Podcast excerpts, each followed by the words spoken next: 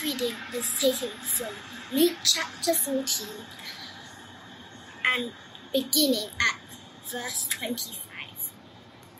Large crowds were traveling with Jesus, and turning to them, he said, If anyone comes to me and does not hate father and mother, wife and children, brothers and sisters, yes, even their own life, such a person cannot be my disciple. And whoever does not carry their cross and follow me cannot be my disciple. Suppose one of you wants to build a tower. Well, you sit, first sit down and estimate the cost to see if you have enough money to complete it. For if you lay the foundation and are not able to finish it, everyone who sees it will ridicule you, saying, This person began to build and wasn't able to finish. Suppose a king is about to go war against another king. Won't you first sit down and consider where, whether he is able, with 10,000 men, to oppose the one coming against him with 20,000? If he is not able, he will send a delegation while the other is still a long way off and will ask for terms of peace. In the same way, those of you do not give up everything you have cannot be my disciples.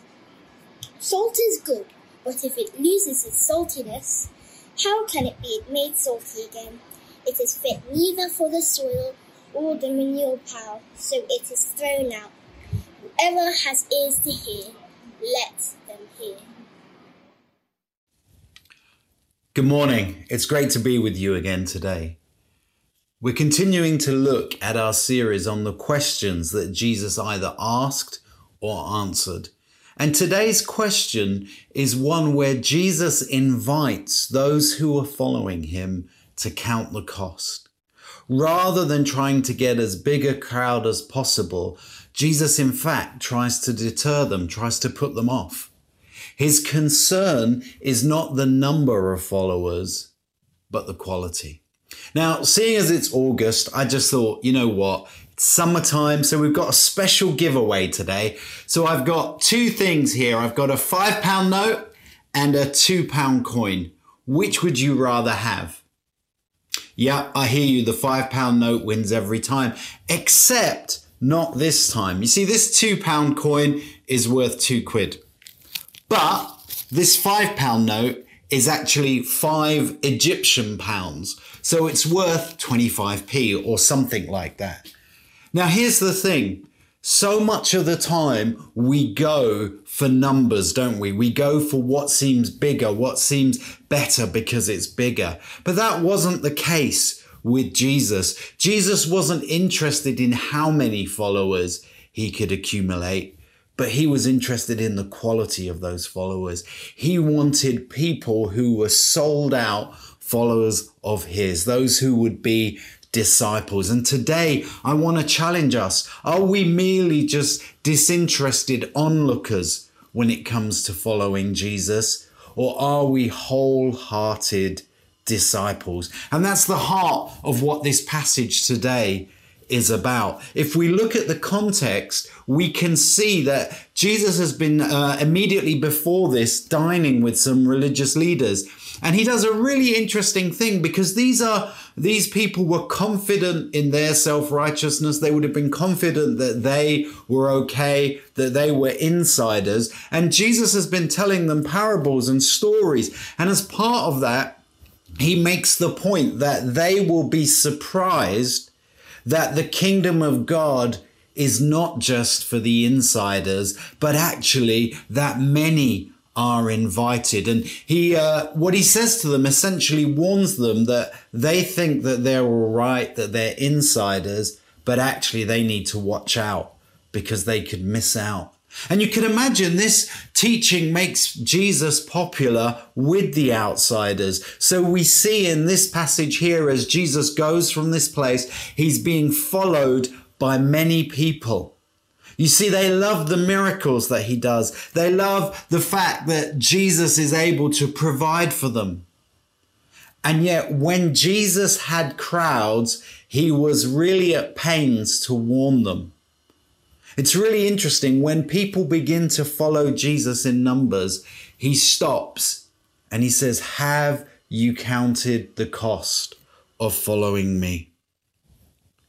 You see, Jesus has made the point that the kingdom of God is wide, that the invitation is cast wide.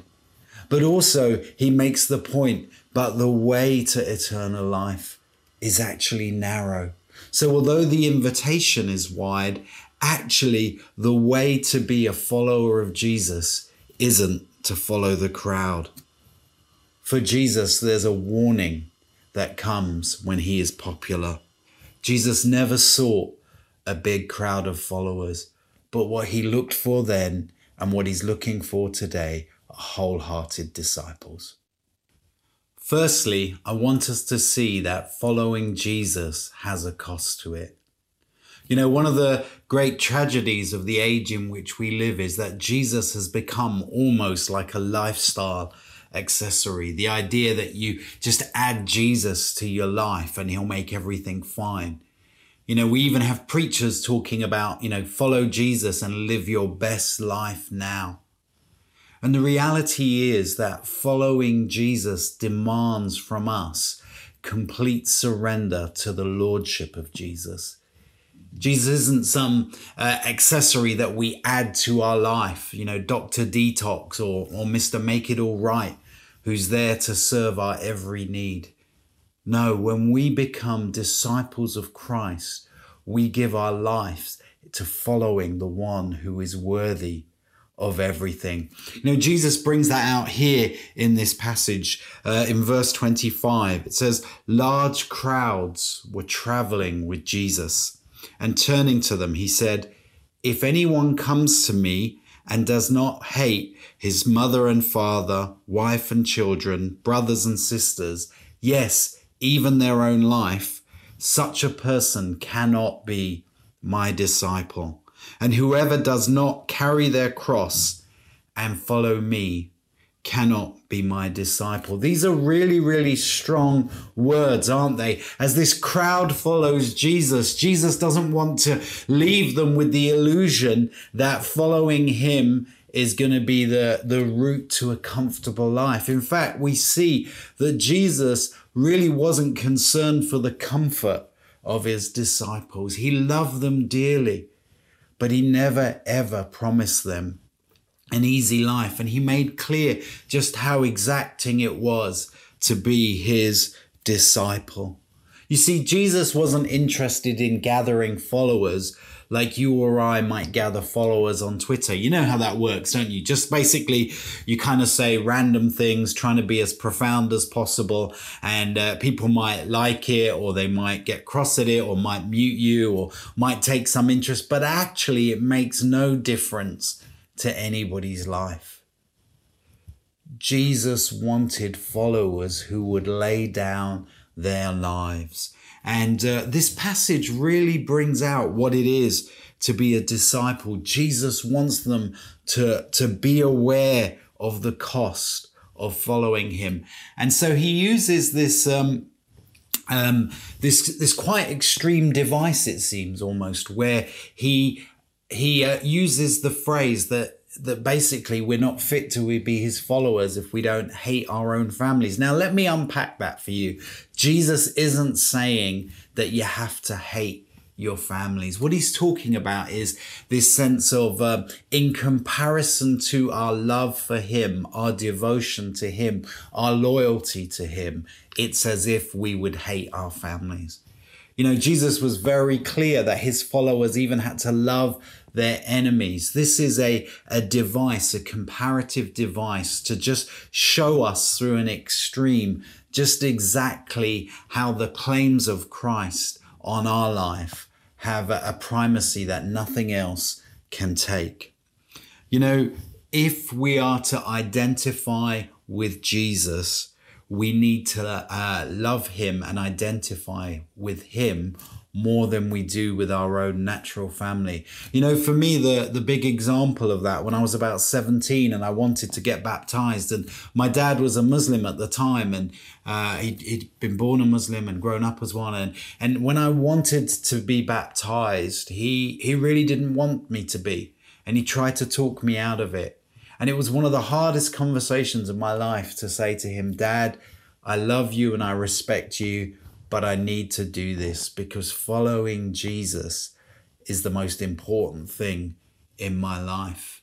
And that was a really, really tough conversation, but it was an important one. And, brothers and sisters, if there are things about our families uh, and our loyalty to them that prevent us from being followers of Jesus, we really need to check out our own hearts. We need to really realize that following Christ has to be the main thing. Those of us watching today from a Muslim background, those of you watching, you uh, you probably know exactly what that means. Many of our brothers and sisters in Christ who love their families dearly have had to pay a, a big price to become followers of Jesus.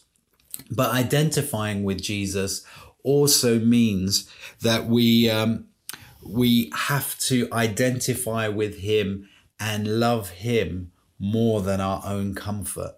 Jesus here talks about taking up one's cross and following after him. He says we're not fit to be his disciples. We can't be if we won't take up our cross. Again, you know, that that entails death the cross was about dying. And as disciples of Jesus, we're called to die daily to our own selfishness. We're called to die daily to our desire to be in charge. We're called to die daily to our own wants and needs. And that's a tough, tough ask. You know, the many of the followers of Jesus who who heard these words, some of those people would go on to lose their own lives because of their obedience to Jesus. To be a disciple of Christ means that we identify with Him more than we desire our own comfort. Secondly, we need to carefully weigh up the cost of following Jesus. The invitation here from Jesus is to count the cost. He asks the people who are following him to count the cost of following him. It's really interesting to see that Jesus didn't ask anybody simply to make a commitment or just pray a prayer. Rather, he invited them to follow after him wholeheartedly and in full view of what it is to be a disciple of his. He wanted them to be aware of what they were committing to. He wasn't trying to hide the cost of following him in the small print. No, up front and center was Jesus inviting them to follow. Again, remember the wide invitation, but also a narrow way. Jesus inviting people to follow him, but making them aware of exactly what it would cost. And we see here in these verses from verse 28 onwards, he uses two examples the examples of towers and of wars. He, uh, he doesn't want people to see the convenience of following him, but rather the consequence. Jesus wanted to make them aware of the consequences more than the conveniences. He wasn't offering them an easy ride. He wasn't just offering them moral acceptance. No, he was making it clear that there was a price to pay and they need to consider carefully whether they were prepared to make that price, to pay that price. So Jesus gives these two examples of tower and a war. So in verse 28, it says, Suppose one of you wants to build a tower. Won't you first sit down and estimate the costs to see if you have enough money to complete it? For if you lay the foundation and are not able to finish it, everyone who sees it will ridicule you, saying, This person began to build and wasn't able to finish. Or suppose a king is about to go to war against another king Won't he first sit down and consider whether he is able with 10,000 men to oppose the one coming against him with 20,000? If he is not able, he will send a delegation while the other is still a long way off and will ask for terms of peace. So Jesus uses these two examples of people who who uh, who need to think about what they're doing. I love that example of the tower because if you go to Canary Wharf at the riverfront there, there's this area where exactly that happened, where I think it was JP Morgan uh, began to hollow out foundations, started to build stuff, stopped, and years later, it's just an eyesore that sits there. And actually, as you walk past, you regularly hear people complaining about it. I complain about it. Actually, I believe in their case, they were hoping for a better offer, maybe something more profitable with that site. And that really spoke to me that sometimes we can be that way. We can start off following Jesus and then wait for a better offer. Maybe something better will come along. Hey, maybe this isn't the good thing I thought it was. And just as soon as hard times come, it's easy to give up. The other example that Jesus uses here is about a king who starts a war. And his basic question is Wouldn't you consider if your army can match this bigger army, or else you're going to have to go as a king and to organize peace talks? And actually, that can really happen with us. We can start off following Jesus. We can have a joy about it. We can be excited that He is our Lord and Savior. But then, actually, our old life can loom large, and we can almost want to make peace talks with the enemy. We can almost want to go back to what we've come from. The key point that Jesus is making is that following him involves giving up everything and it's something you need to be aware of and we need to count the cost. And you know, so many times I hear people present the good news of Jesus, end it with an appeal, and there's nothing wrong with that. But there's often not the encouragement to count the cost. And whenever the crowds came to Jesus, Jesus began to remind them of the cost. And I want to say to you, as you sit there watching this, have you counted the cost? Of following Jesus? Have you weighed it up carefully? Thirdly, I want to ask you are you in this for the long haul? Are you ready for the complete commitment of following after Jesus? You know, in life, we all have decisions to make, don't we? We have choices that we have to make. And I believe that the most important choice the one that will ultimately matter is that decision to become a wholehearted follower of Jesus. Yes, it will be followed by m- many, many small choices to work that out, but that decision that says, Jesus, you are my Lord, and I'm following after you wholeheartedly. Here in verse 33, we read, In the same way, those of you who do not give up everything you have cannot be my disciples. Jesus is here clear and, in one sense, unreasonable. There's two things that have to happen we have to follow him and we have to lay other things down. And you see, those two things are intimately connected and they don't work without one another. The trouble is, we want to follow Jesus without laying our lives down. You know, have you ever thought about the marriage vows? They actually uh, reflect that. You make a vow to stay faithful to your spouse for your whole life. But also, there's a part in the marriage vow where it says, forsaking all others. And you know, that commitment to one person doesn't happen without the forsaking all others bit. They don't make sense without one another. To be committed to my spouse, I have to forsake all others. To be committed to Christ as Lord and Savior ultimately means the laying down of my life. You see, following Jesus is about being faithful and forsaking the other claims on our lives. And that's hard to do. But I want to challenge you are you in this for the long haul? Many of us watching are saying, yes, we've become followers of Jesus. We've made him our Lord and Savior. And, and there's that desire to run this race for the long haul. I just want to leave you with uh, five very, very quick and brief things that I think are so important about what it means to faithfully follow Jesus. And it's things that I, I value in my own life and I've seen lived out. And it's just uh, uh, the, the very simple thing of, of, of running the race.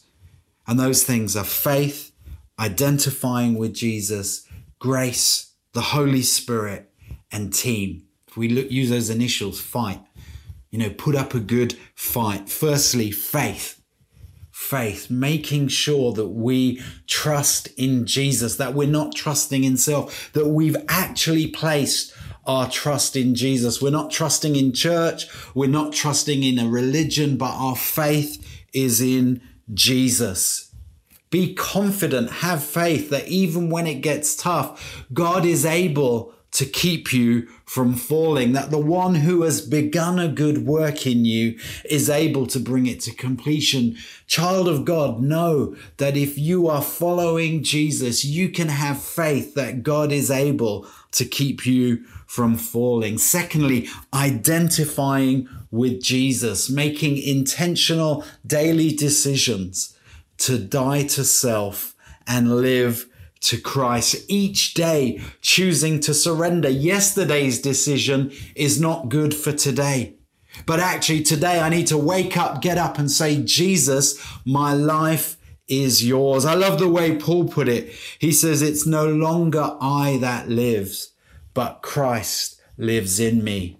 And he said that the life I lead, I live by faith in the Son of God who loved me and gave himself for me. If we identify with Christ, if we find our identity, our life in him, then we will be able to keep following Jesus. I love being around people who've been following Jesus for years.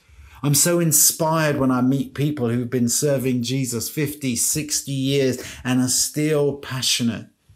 And I find that they are people who identify with him. They identify with him in joy and in suffering. Grace, grace. You know, it's so important that we realize this isn't just about how hard we try. There's a cost to following Jesus. We're to count that cost, but we don't need to do it in our own strength. We can know God's grace God's enabling, God's equipping for the life that we have been called to live. You know, there's grace knowing that even when I get it wrong, even when I mess up, even when I fail, God is faithful. And because of his grace, I'm able to begin again. The Holy Spirit. You know, we were never meant to live this life of following Jesus, being a disciple, without the power of the Holy Spirit. Jesus said to the disciples, It's better if I go, because then I can send you the Comforter. I can send you the one who's going to lead you into all truth. And the Holy Spirit leads us into truth. He teaches us and reveals to us who Jesus is. He explains the Bible to us. He gives us power to live and he gives us gifts to witness to others. And most importantly, as well, he convicts us of sin. He shows us when we're doing things wrong and he leads us in repentance back to God. And one thing I found that will sustain our discipleship for the long haul is the ability to be easily convic- convicted and to repent of sin. I am not the finished article. I do things wrong. And then team team. You know, following Jesus isn't about just me and Jesus, but the context to discipleship is the local church. And that's why church is important. The Bible says full, the Bible says so much of the need to keep being part of a local church. And I want to encourage you don't give up on church when it gets hard. Don't swallow the lie that it's all about me and Jesus. You know, as we follow Jesus, we're called to walk alongside others. Jesus called people to follow him, but to follow him as a group together. Church has to be a place of commitment, of meeting together, of real relationships, and people who choose to know and to be known by others. So I want to encourage you. God wants to give you the grace and strength to follow Him for the long haul. Brothers and sisters, let's count the cost, but let's realize that Jesus is worth giving our all for. God bless you.